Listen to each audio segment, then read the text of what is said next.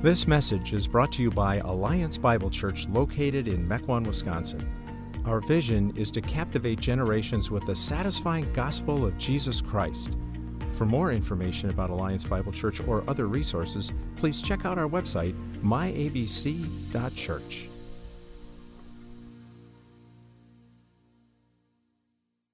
If you have your Bibles, turn to Matthew 6. Matthew 6. People get nervous when ministers start talking about money. Um, and some of the reasons are legitimate. There, there have been abuses over the years, and that's, uh, it's understandable why people feel a sense of reticence about it. But last week, uh, I mentioned two reasons it's unwise for pastors to avoid talking about money. The first is that so many of our problems and our worries and our difficulties and complexities of life revolve around money. So to ignore money from the pulpit does a disservice to people uh, in our churches. The second reason it's unwise to avoid talking about money is that so much of the Bible is about money. There are more than 2,000 verses in the Bible that discuss it. You'd be hard pressed to find another topic that's given that much, much attention. Jesus spoke about money more than he did about sex, more than he did about heaven, more than he did about hell. I've joked with uh, pastoral colleagues that if any of us taught on money proportionately to what Jesus does with money, none of us would have a church. None of us would have a church. So, with the Bible talking about money with the kind of frequency it does, with Jesus talking about money with the kind of frequency that he does, there must be something about money uh, that, that is the reason for this much attention given to it. In Matthew 19, Jesus says, Again, I tell you, it is easier for a camel to go through the eye of a needle than for someone who is rich to enter the kingdom of God. Now, someone may object to Jesus' words. They may counter his words by citing 1 Timothy 6.10, the love of money is the root of all evil. But Jesus is pretty precise here. He says it's harder for a rich person to enter the kingdom of heaven. He doesn't say it's harder for a rich person who loves their money to enter the kingdom. It's just hard for a rich person to enter the kingdom of heaven. That's a tough pill to swallow. No less easy are Jesus' words to us in Matthew 6. Craig Keener states it matter of factly. He says, So uncomfortable are his words that among his professed followers today, it appears far more common to explain away his radical teachings here than to consider how to apply them. So we're going to dive in. Matthew 6, I'm going to read verses 19 to 24. Do not store up for yourselves treasures on earth where moths and vermin destroy and where thieves break in and steal. But store up for yourselves treasures in heaven where moths and vermin do not destroy and where thieves do not break in and steal. For where your treasure is, there your heart will be also. The eye is the lamp of the body. If your eyes are healthy, your whole body will be full of light. But if your eyes are unhealthy, your whole body will be full of darkness. If then the light within you is darkness, how great is that darkness? No one can serve two masters. Either you will hate the one and love the other, or you will be devoted to the one and despise the other. You cannot serve both God and money. These verses are part of the greatest sermon ever preached, the Sermon on the Mount. And in the Sermon on the Mount, Jesus is unfolding for us what a life that lives out the message of the gospel will look like. If we actually take the gospel and we live it out, what will that look like? In the Sermon on the Mount, Jesus unpacks that for us. And one of the areas of the Christian life that he covers has to do with money and possessions. So here's what we'll consider today we're going to look at the fragility of earthly wealth the power of earthly wealth and the route to heavenly wealth. The fragility of earthly wealth, the power of earthly wealth, and the route to heavenly wealth. First, the fragility of earthly wealth. Do not store up for yourselves treasures on earth where moths and vermin destroy and where thieves break in and steal. In the ancient world, one's wealth was not in bank accounts or retirement portfolios, it was in currency and possessions, it was coins, it was clothing, it was stuff. So when Jesus says that our treasures are threatened by moths, vermin, and thieves, he's saying that your coins, your clothing, your stuff are susceptible. This isn't hyperbole. In the ancient world, these were very real threats to one's wealth. Now, in 2018, we look at that and we say, you know, I don't remember the last time moths were a problem for me. So far in my life, mice have posed very little threat to my savings account. And I've never in my lifetime been robbed or burglarized. So we look at Jesus' teaching, and part of us says, mm, it's kind of hard to relate to. My treasures are not as defenseless as they were in Jesus' time. And that may be true. If we read the text that way, Jesus' words do kind of lose a bit of power in 2018. My guess is, though, that if you're a Jesus follower, you would agree that Jesus' teachings are timeless. And so Jesus isn't saying moths, vermin, and rust are a threat to your money and possessions in the year 2018. So what is he saying? Well, Jesus is using first century imagery to make a timeless statement. What he's saying is very simple your wealth is vulnerable. He's saying, don't underestimate how susceptible it is. In a sense, Jesus is, is pulling the curtain back. He's inviting us in to see the world from his perspective. And he's saying, if you could see your wealth and how you've acquired it from my perspective, you'd realize just how much your wealth hangs by a thread. He's trying to get across to us the timeless fragility of earthly wealth. Most of us remember very well the economic crisis that occurred in this country and around the world in 2008 and 9. Uh, after that global meltdown, there followed a string of suicides um, of formerly wealthy and very well connected individuals. The acting chief financial officer of Freddie Mac hanged himself in his basement. The chief executive of Sheldon Good, a leading U.S. real estate auction firm, shot himself in the head behind the wheel of his Jaguar. A French money manager who invested the wealth of many of Europe's royal and leading families and who had lost $1.4 billion of his clients' wealth slit his wrists and died in his Madison Avenue office. People who understand the fragility of earthly wealth, people who truly understand the fragility of earthly wealth, do not react this way when it's lost. The only explanation must be that they thought their wealth was sturdier than Jesus himself says it is. Now, why that's important, why it's important for us to understand the fragility of earthly wealth will become clearer as we look at the entire picture Jesus paints for us. So let's look second at the power of earthly wealth. Paradoxically, earthly wealth is simultaneously fragile and remarkably powerful. Paradoxically, earthly wealth is simultaneously fragile and remarkably powerful. In verses 22 and 23, we have a somewhat enigmatic statement. Jesus says, The eye is the lamp of the body. If your eyes are healthy, your whole body will be full of light. But if your eyes are unhealthy, your whole body will be full of darkness. The short of it is this greed, materialism have a blinding effect. That's the short of it. They have a blinding effect. Having an inordinate desire or dependence on money and material things has a peculiar effect of blinding us spiritually. It possesses the ability to distort the way we see things, it has a power over how we see everything. In a related teaching in Luke 12, Jesus says, Watch out. Be on your guard against all kinds of greed. Now, Jesus, in his teaching, as you know, addressed all kinds of sins. But only with the sin of greed does he use the command, watch out. He doesn't say watch out to other sins. Why? Because greed and materialism, they're an eye sin, a sin of the eye. It has a blinding effect. Let me give an example of this. Um, pastors are sounding boards for people's confession of sin. That's just the way it works. That goes with the turf.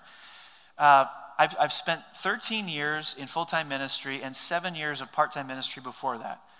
And during the course of, of, of, those years, I've had people come and confess things like lust and adultery, debauchery and anger and anxiety, shady business dealings, bitterness, uh, unforgiveness, kind of the whole, whole gamut. But in all that time, I have never had anybody come to me and confess the sin of greed. Ever. Never, ever. Now, it's not because everybody's innocent of it, it's an eye sin. It's a sin of the eye. It has a blinding effect. In other words, nobody ever thinks they're guilty of it. So, if you look at greed and think to yourself, this isn't a problem for me, you wouldn't know if it is. You wouldn't know if it is. Let me flesh out a couple of uh, life scenarios where it exerts a power over us. Materialism, greed, one example materialism, greed uh, has the power to get you to choose a job you don't love or aren't particularly gifted for because it'll make you money. You take the job, you do the job, not because you love it, not because you're good at it, but because it affords you other perks. The house you want to live in, the cars you want to drive, the trips you want to take, the social status it creates. That's the power of earthly wealth. Let me give you another example. Earthly wealth, greed, materialism prevent you from asking hard questions about your lifestyle. The reality is, when, when we're greedy, we don't ever feel rich. We don't ever feel rich. And therefore, we don't ask hard questions. Questions like Do I really need to spend this much on? Do I really need to be putting this much money into my house? Do I really need to be driving this car? Do I need to be spending this much money on clothes? And the reason we don't ask these questions is because we can immediately think of people who spend more, and therefore the problem goes away.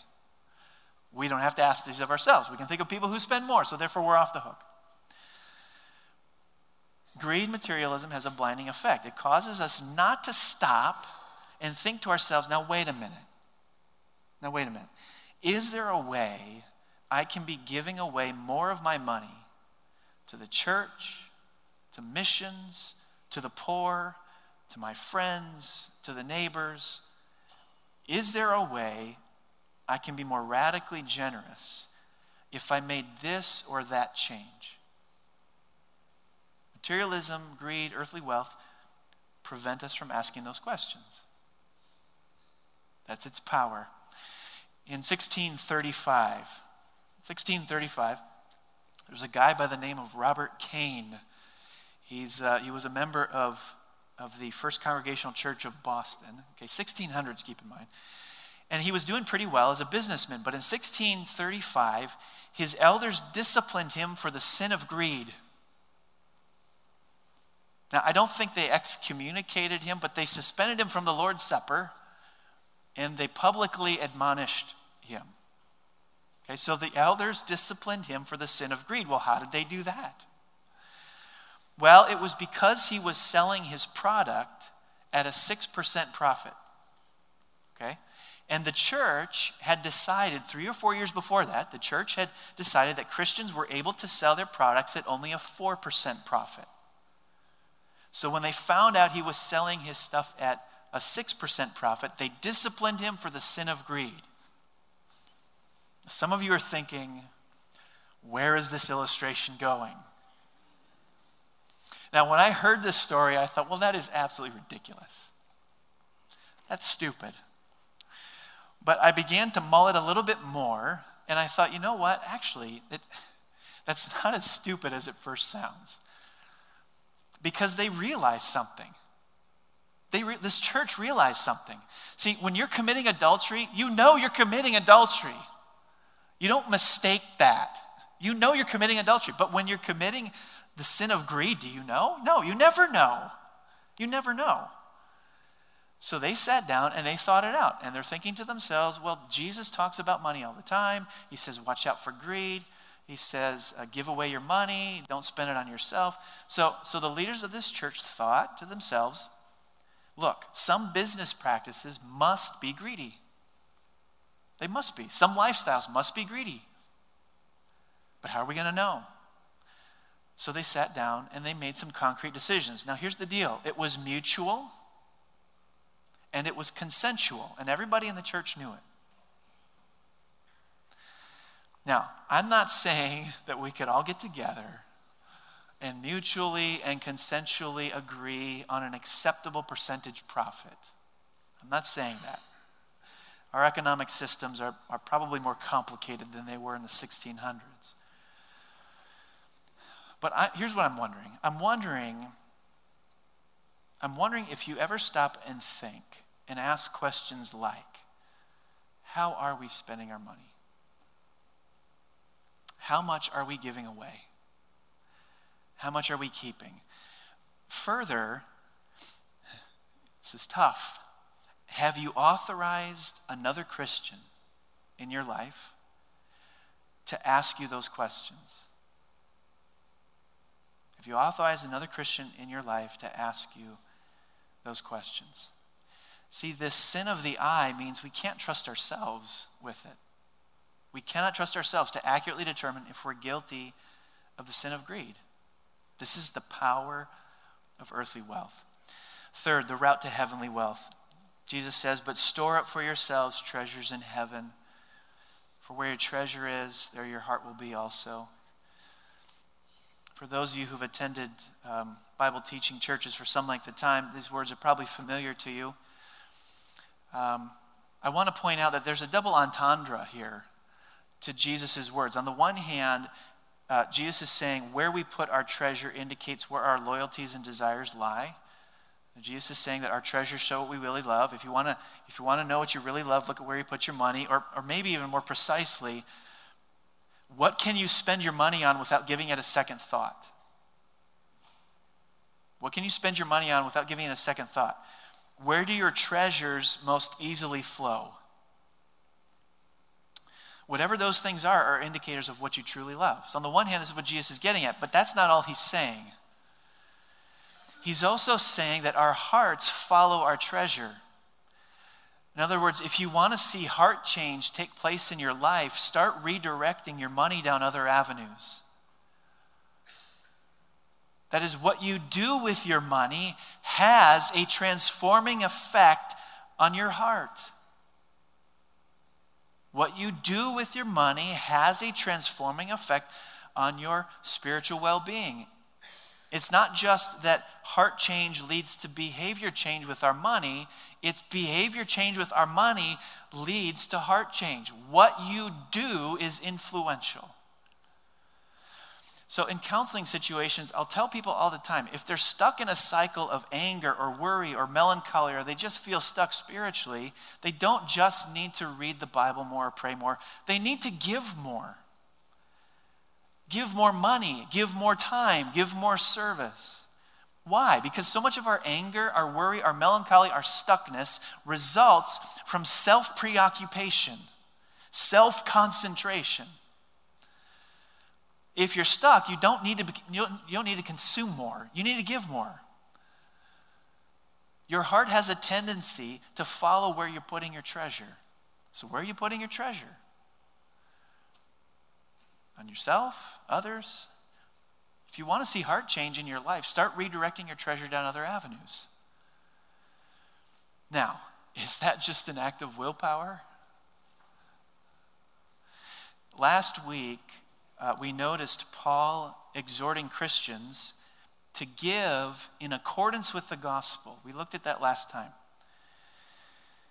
If you want to start redirecting your treasure down different avenues, you're going to have to work the gospel into your heart. Let's, let's, let me do that with you. I'll give you an example of how to do that. Think about this. What did Jesus do with his treasure? Think about the treasure he had. He had the ultimate treasure. He was the Lord. He had the ultimate status. He had the ultimate security. He was the Son of the Father. He had exorbitant treasure. But when he came to earth, what happened to him on the cross? He was utterly stripped. He was stripped of all his clothing, all his belongings, and that was just an echo that he was spiritually stripped. He lost all his treasure. Why? You remember when we were in Exodus 19? God told his people he rescued them from slavery in Egypt in order to make them his treasured possession. Jesus on the cross accomplished an even greater rescue. On the cross, Jesus lost the treasure he had to make you his treasured possession. In Isaiah 53, by prophecy, we read that when Jesus saw the results of his suffering, he was satisfied. Jesus used his treasure to make you his treasured possession, and when he had accomplished that, he was satisfied. This is rubbing the gospel into your economic life. And the primary litmus test that you've worked the gospel into your, into your economic life is that you get really generous. You get really generous. When Jesus talks about the good eye in Matthew 6 22, this word for good also means single. It also means single. So when the grace of God takes root in you, you've got a single eye towards something, a single track mind, a one track mind for giving, always looking for ways to be generous. Jesus was so generous, he had to change his lifestyle. Think about this. Think about what his life was like before, the, before Christmas, before the incarnation, before his life, his ministry, his death. Think about what life was like for him. He had to change his lifestyle. He sacrificed his lifestyle. To love like Jesus means we've got to give enough money away that our lifestyle has to change in some way. Is there a cross in your economic life? I don't think anybody has put this better than C.S. Lewis. Mere Christianity. He says, I do not believe one can settle how much we ought to give. I'm afraid the only safe rule is to give more than we can spare. In other words, if our expenditure on comforts, luxuries, amusements, etc., is up to the standard common among those with the same income as our own, we are probably giving away too little. If our charities do not at all pinch or hamper us, I should say they are too small. There ought to be things we should like to do and cannot do because our charitable expenditure excludes them. How much is that? I don't believe Christians are required to tithe, to give 10%. But for most of us, being generous will mean giving away more than 10%.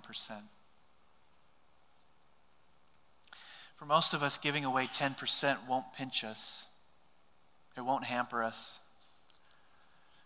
For most of us, giving away 10% won't prevent us from doing the things that we want to do.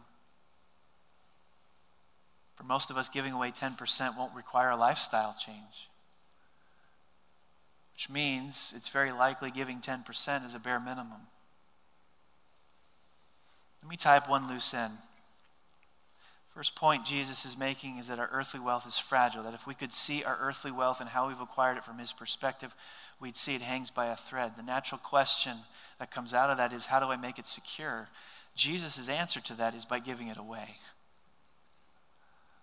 By giving it away. It's paradoxical. When you get really generous, when you get radically generous, we make heavenly investments that are immune to threats. When you get radically generous, when you get really generous and you start giving away your money, we're making heavenly investments that are immune to what, what the economies are doing. The moment the money is given, the heavenly investment has been made and it cannot be altered. That's how you make it secure. The route to heavenly wealth begins by working the gospel into your heart. Jesus sacrificed his treasure to make you his treasured possession. He sacrificed his lifestyle to bless you. He's the ultimate example of storing up treasure in heaven. And as you work this into your life, you'll begin to redirect your treasure down other avenues. You'll start giving more of your money to your church, to missions, to the poor, to your friends, to your neighbors. And you'll really start to experience heart change. Where your treasure is, there your heart will be also. Let's pray.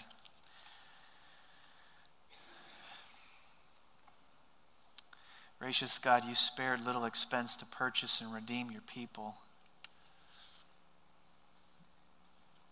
The fact of the matter is, our salvation was expensive. So I pray that you'd help us to be mindful the treasure Jesus sacrificed in order to make us your treasured possession. As we meditate on his generosity, his humility, I pray that you would form us into a community of people who are known for their radical generosity. Pray that you give us a one track mind, always looking for opportunities to give away our wealth. You have blessed us, God, so that we can be conduits of blessing to others May this be true of us. We pray in Christ's name. Amen.